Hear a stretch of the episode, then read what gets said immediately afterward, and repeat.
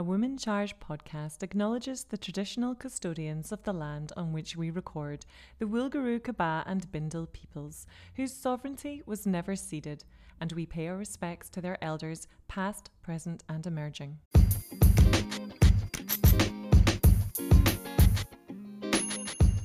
Audrey Aura is a plus-size OnlyFans content creator, making over thirty-eight thousand Australian dollars per month.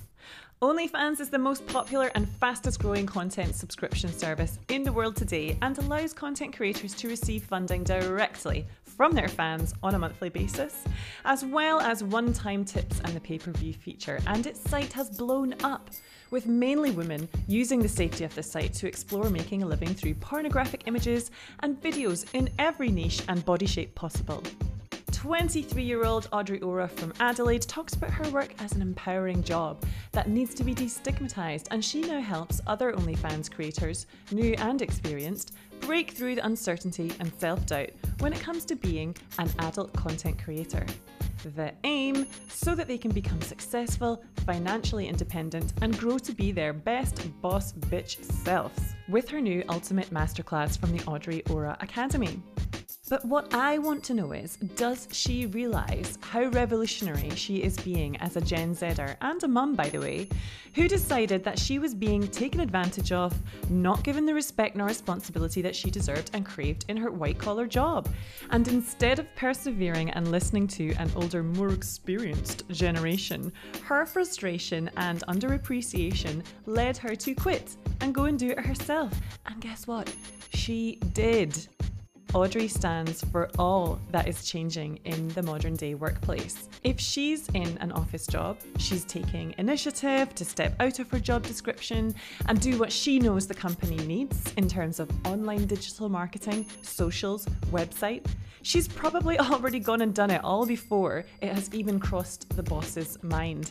And when it has crossed his mind, she will have already quit and started her own online business, self-taught with a nice plump bank account and oodles of self-love for how she rerouted years of, well, you'll need experience and references, or mm, it takes time to build up reputation and you'll have to serve your time. How many times have you heard this in your life, particularly if you're a woman? I know this is one of the main reasons I was more than happy to leave my policing career behind. Gen Zers like Audrey also don't understand why using your body to make money is so stigmatized. For the most part, they have grown up in a world where they have had a range of sizes, shapes, ethnicities, abilities as role models in their face. So for her, stepping into the world of OnlyFans might have felt as natural as going from A to B, and the only way she realised millennials and Gen Xers don't feel like that has come from all the media attention that she has had recently over her success and over her huge earnings. And let me tell you, some of those interviews have been awkward. So listen in to hear what she thinks about OnlyFans, online confidence, safety for women, and what it's like to have a beautiful, fat bank balance at the end of the month. Stay charged.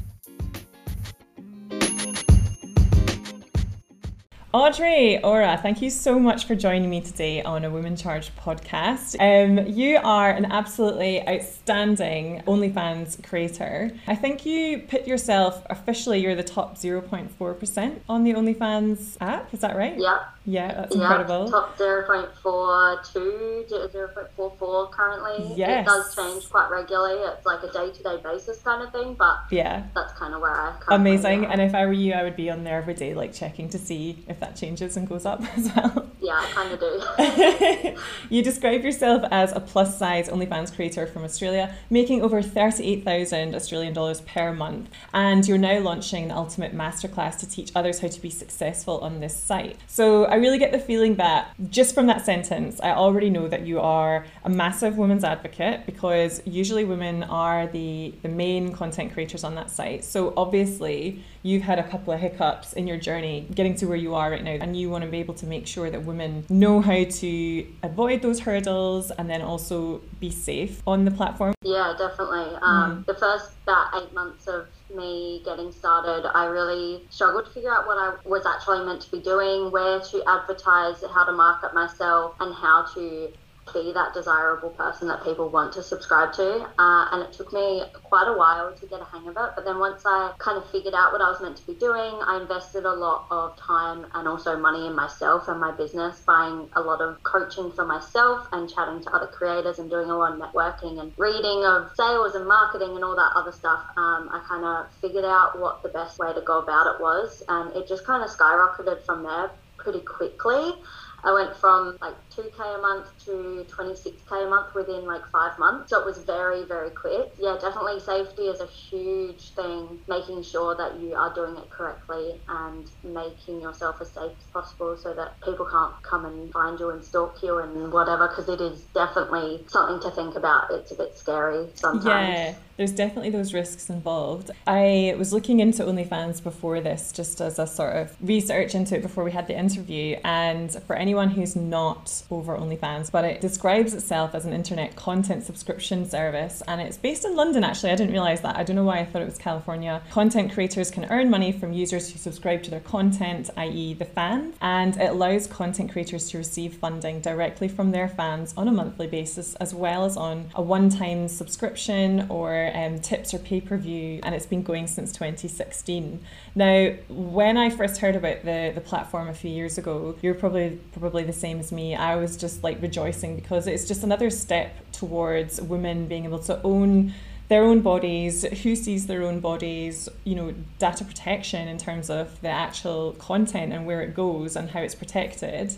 Um, it's another step closer to destigmatizing um, women using our bodies to earn a living as well. And that actually leaks quite nicely into the sort of traditional prostitution role or the sex worker role, because it's all like online now, but you know that there is that grey area um, between performing for one person or and they're paying for the service, and then also just being a subscription and a content creator like yourself. But how do you feel like you are adding to that, because you are one of the huge creators on there and doing so well? So how do you feel like you are adding to that empowerment for women and, and autonomy over our own bodies? Yeah, I mean, it's just like a normal job to me. I really don't see it. Like, I've never understood the stigma towards it. Um, and I've always been kind of interested in the industry, even when, weirdly, even when I was a teenager, it was just kind of something I was interested in and wanted to know more about. And I never saw it as something that needed to be shameful. I thought, like, more for them to be doing this and whatnot. We're getting sexualized. I've been sexualized since I was, like, twelve years old, because I was, like, an early bloomer when it comes to my boobs got really big when I was younger and whatnot. So I've been sexualized since I was really young, and yeah, I, I love being able to do what I want with my own body and be able to take that um, into my own hands. And there's definitely still a separation between us online content creators and full service sex workers, and I like to acknowledge that difference. Although yes, we are all sex workers, the full service sex workers definitely take the brunt of the stigma. Um, I mean, where I'm from, it, like, it's still criminalized, so I have so much, like, I look up to them so much, because I could never do it. I have too many sensory issues to do that personally, and like having to put a customer service face on every day and go out, and I like to just sit in my pajamas at home and do what I do. So I think it's incredibly amazing that we can do this, do what we want and live the life that we want from home. It's insane. Yeah, and that, and that is so important as well, that you can do it from the comfort of your own home, and that you can do it because of people like you who are helping other women to do it safely as well. So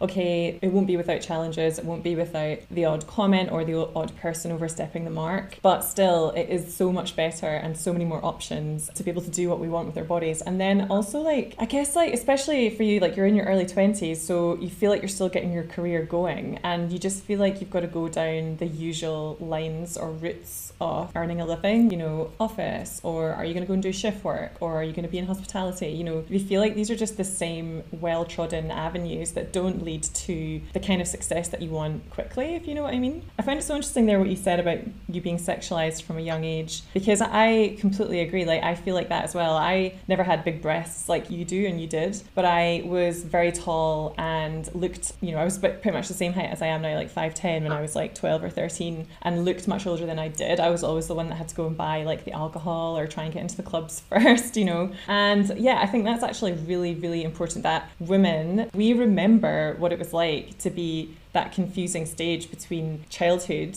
womanhood and then being in the middle somewhere, but being treated, you know, in a way that you you don't understand, and you just got this new body, like it's literally just grown in the last, when you were twelve, it was probably in the last few months, and you don't know what to do with that sort of attention. So I think it's really important that, like women, we can feel like we can turn it around and then decide what happens to that attention and decide what we do with it, and then earn a living from it as well, which is incredible. Yeah, yeah, definitely. And I I definitely started working in, like I worked in in an office job since I was like fifteen. Um, I never really did like supermarket, fast food or anything, which I'm quite thankful for. Not that there's anything wrong with that, but I liked jumping straight into like the uh, white collar kind of jobs. And I did that for like six years maybe, um, different jobs, whatnot.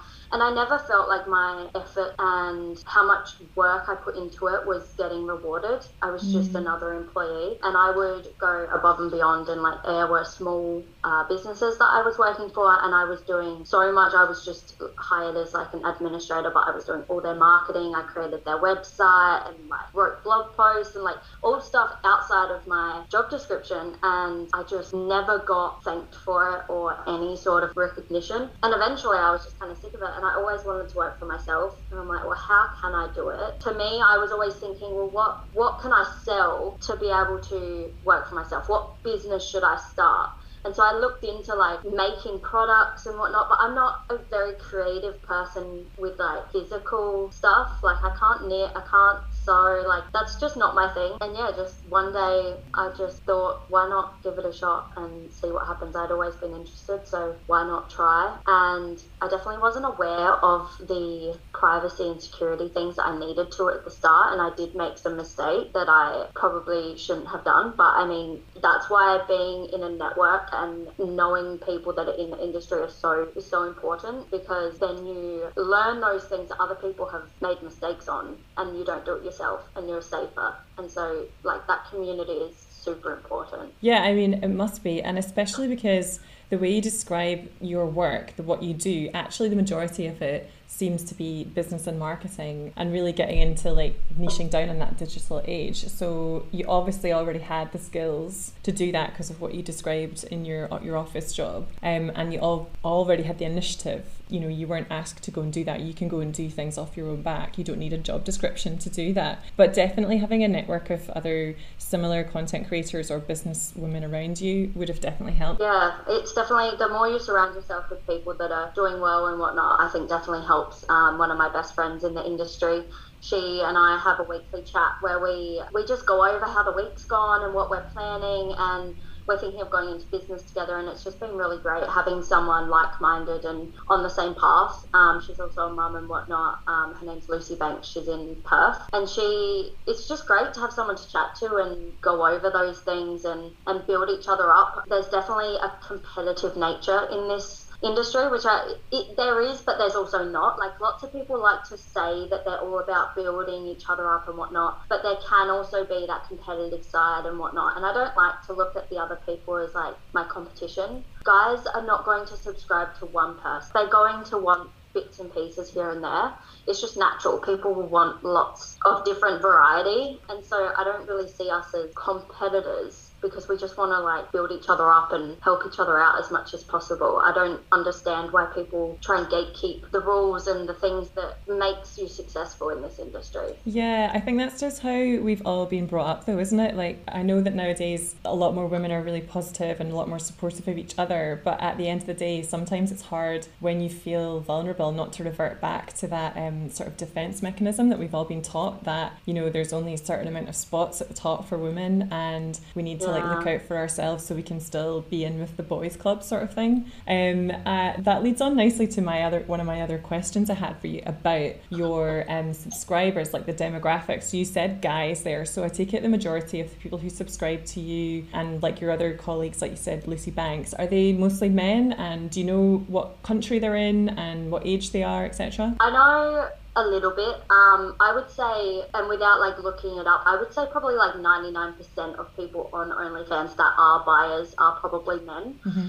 It's pretty uncommon to come across females that are willing to spend. Um, I do have other creators that will subscribe to me, like people that are just starting or just growing and whatnot, and they'll subscribe for ideas and, and just to see what I'm up to, which is totally fine. But yeah. if you're like paying for a subscription, it's totally fine. And I personally don't mind. I know other people don't like that, but I don't mind. But yeah, the bulk of people that are on the site, I would say for my personal subscribers, probably like seventy-five, eighty percent are American mm. um, or Canadian, kind of that time zone yeah. at least. Then there's maybe ten percent U K and ten percent Australian, um, which is really interesting because I'm Australian, but yeah. it just, from what I've heard from other people and from myself, the main contributor is the U S. And in regards to ages, it's really hard to know. Unfortunately, OnlyFans does not have very good statistics on their site, so we can't actually see ages. I mean, I guess it makes sense because it's all anonymous. They don't actually yeah. have to have any personal details on there. Mm-hmm. Um, but like even looking at the statistics of where they're from and whatnot, it's it's kind of skewed and it doesn't always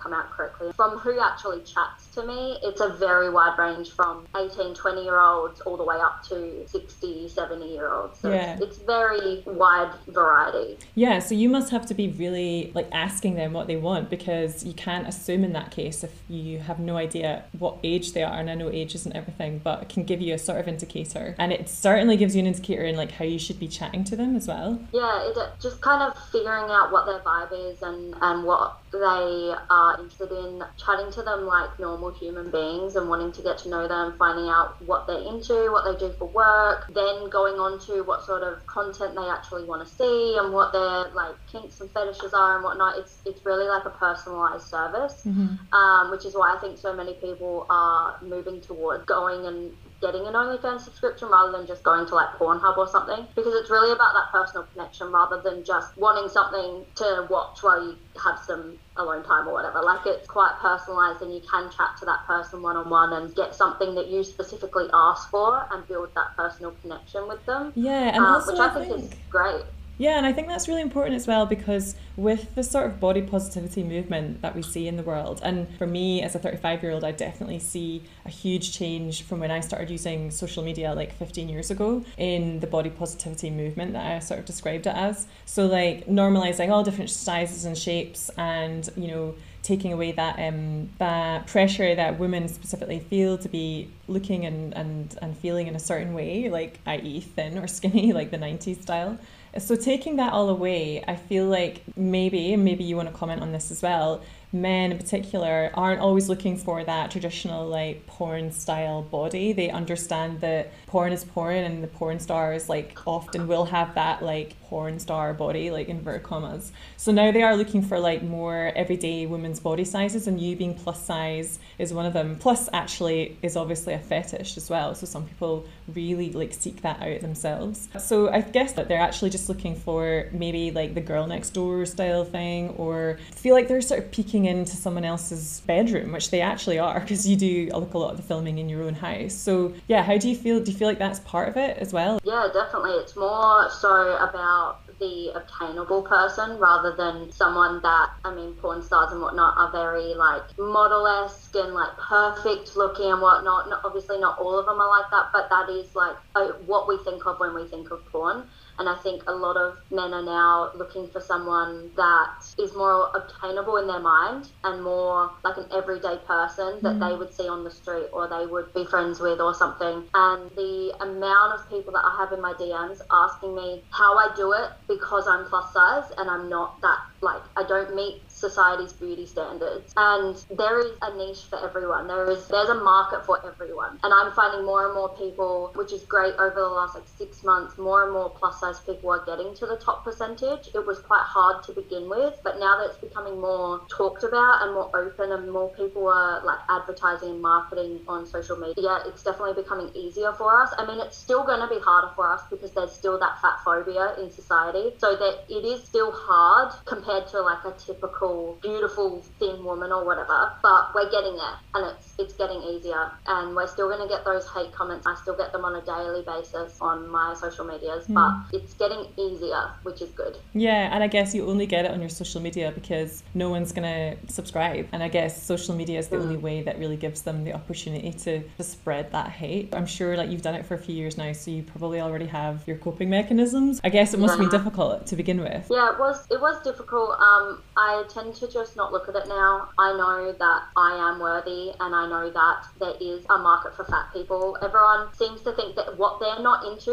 is not desirable to any other person in the world, which is ridiculous. It's very one-minded. And is social media this the main way that you, you market? Uh, at the moment, yeah. Um, I kind of go through some phases. Social media, um, it is great for building long-term subscribers and people that want to stick around and really want you specifically.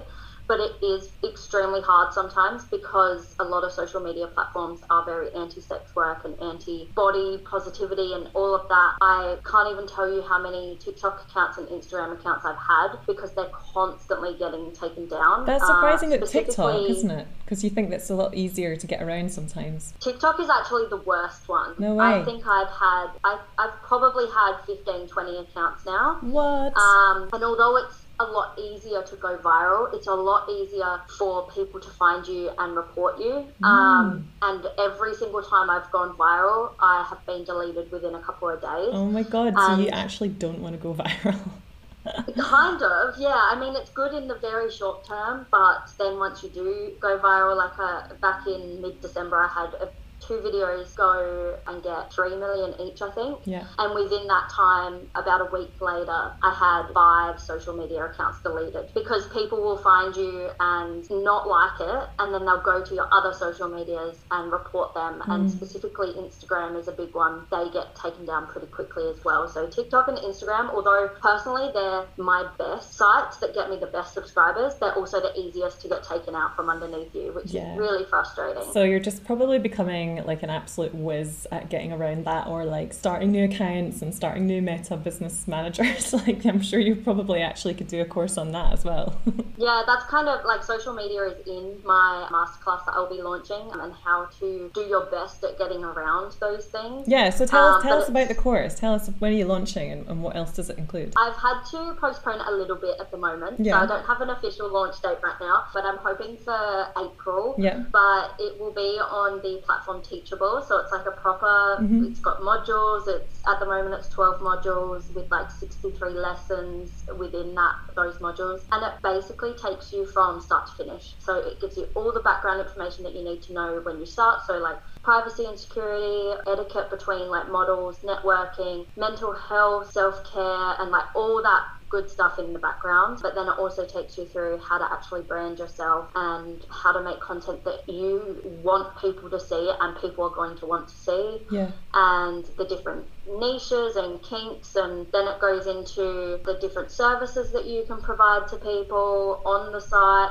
and then social media advertising, buying promo, because I know that's a big one that people will we can actually pay other creators to advertise us on their account, yeah. and I know a lot a lot of people get scammed doing that and they end up losing a lot of money, so I kind of got my own guide on there on how to buy promo and make sure that you're not getting scammed. And it's just pretty much every single piece of knowledge that I've gained in the last two years is going into this course, and yeah. I'm incredibly excited, and I know that not everyone is going to need everything in there, so I'm also going to be launching like mini courses where you can just yeah. buy the social media side or just buy the stuff about the additional services or whatever, um, because I know there's going to be people that have already started and they already know how to brand themselves, but they might just want a particular section. So yeah, I'm, that is I'm excited. So, that is amazing. Like you should be so proud of yourself, because not only are you absolutely killing it on the platform personally, but then you I mean it's essentially like a digital and social media marketing course. Like it's a business course you've done, yeah. but it's all to do with body positivity and us owning our own bodies, and like instead of someone else owning the material or owning what we do with it or owning who we speak to, you know, traditionally men who used to do that, like you're just doing it all yourself and making sure women do it safely.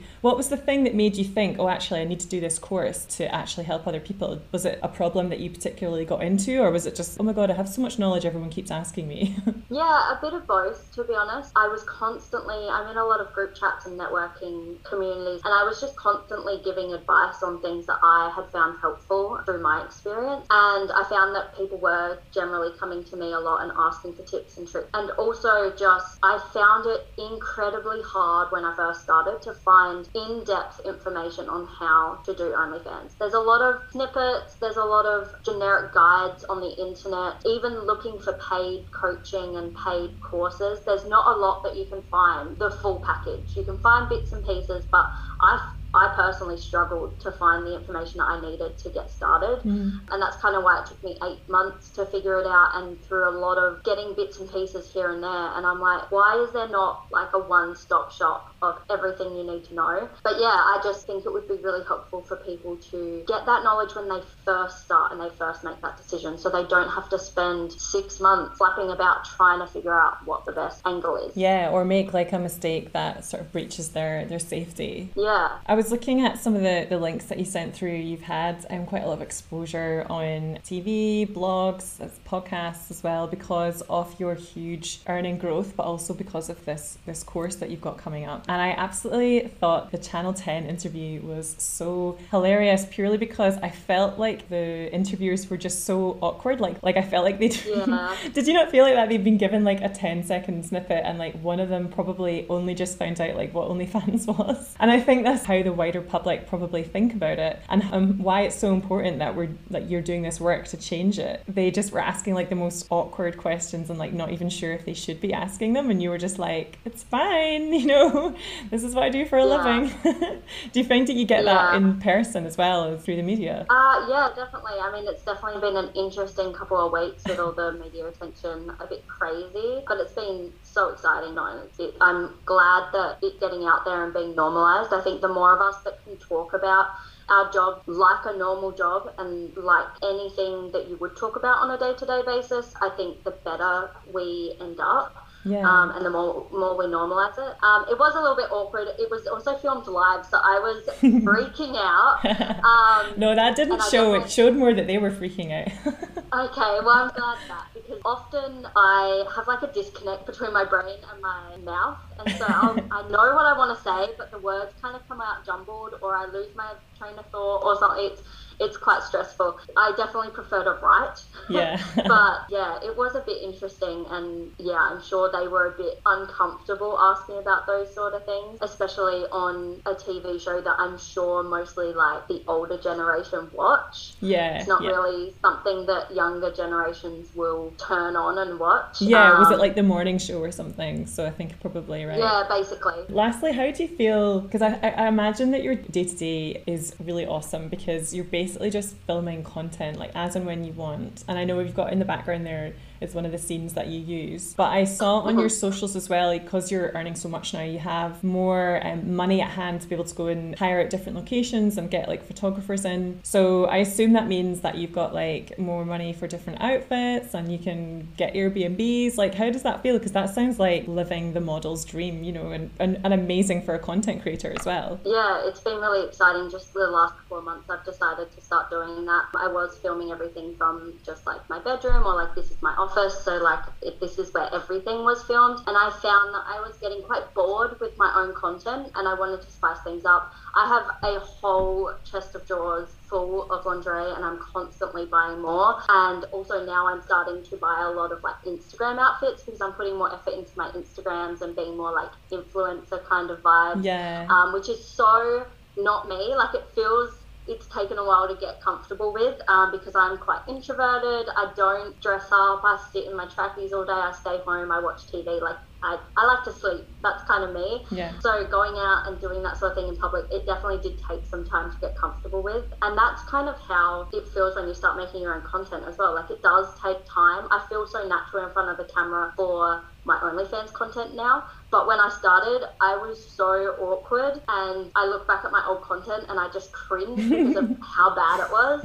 But it's all a learning curve, and you do get used to it as you go. Um, you're not going to be perfect from the start, and so when people message me and like, how do you feel so confident and whatnot? I'm like, I didn't to yeah. start with. It took a long time to get to that point. And even some days, like we went out for a shoot the other day and I just was not feeling it. I was like, I just want to go home and get into my trappies. Like, I'm not feeling it right now. But yeah, the Airbnbs has been doing them like once a month, twice a month. We're going to start doing just so we can like smash out the content. Um, and it just spices things up a bit, gets some new backgrounds and new atmospheres and whatnot. Um, yeah. And also it just drives me to make stuff because I'm there. Like, I have the Airbnb, yeah. I'm paying for it. I might as well go and work. Yeah. Because at home, I kind of just be, I just, I'm like, oh, I'll do it tomorrow or yeah, something. Or it's I'll like... film one video and I'm like. I totally know that pain. Like That's anyone enough. who works yeah. from home, it's like you, you just are stuck in between like home life and work life, and you know you could do a bit of yeah. both, and it never really works out that way. And I suppose that's what's amazing about um, you having the name Audrey as well, which is not your real name,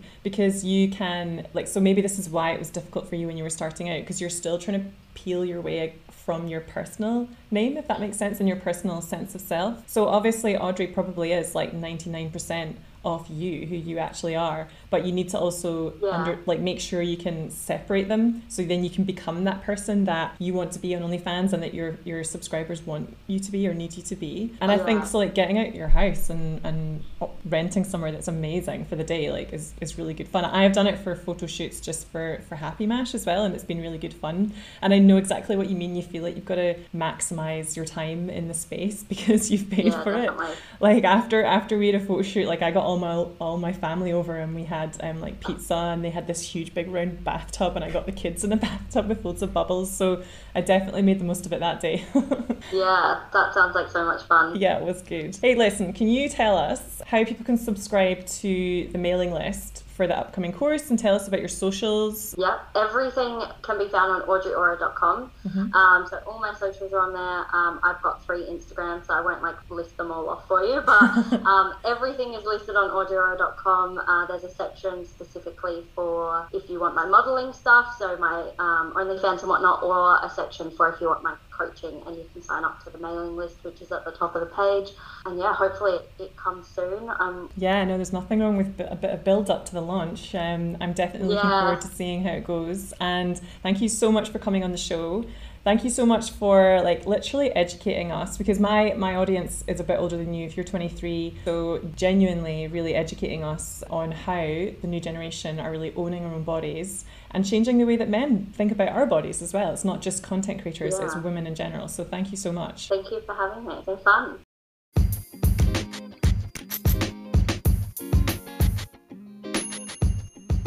So, OnlyFans, what do you think? Has Audrey changed your thinking on this topic? Do you have an account? How would you feel if your partner had an account? Are you a creator, or do you have subscriptions with content creators either for your own sexual gratification or just for a sneaky peek into how women can make a living nowadays? Or do you get that voyeuristic feeling of peeking into someone else's bedroom when you go on their platform? I know I do, and I happen to feel like the platform is another form of responsible, ethical, or feminist pornography. All these ways of consuming or using content are acceptable to creators like Audrey because she reaps the financial reward for her efforts and for her body, not someone else. It's a power reversal. Head on over to audrey aura dot com to sign up to her mailing list to find out more about her OnlyFans Academy, because if you are thinking of trying your hand to earn a little extra pocket money, rent money, or to make OnlyFans your main earner, you'll want to do it quickly and safely. It certainly is revealing and a fascinating look into how women and our bodies and our power over money-making monopolies are changing. And thirty-eight thousand Australian dollars a month is pretty appealing. Anything would be appealing, which reminds me, if you are enjoying this completely free podcast, please, please, please make my feminist heart sing and head on over to whichever platform you use to listen to your podcasts and give a Women Charged podcast an honest and five-star review. Anything and everything would be muchly appreciated. I know that there are hundreds of people that listen to each episode, which is amazing, but I currently only have a few ratings on Spotify and Apple Podcasts, and I happen to know that a few of them were me. Seriously though, I love getting messages and comments on the topics and the guests. Please keep them coming. And any suggestions you have for future themes or guests, I want to know. And remember, until next time, stay charged.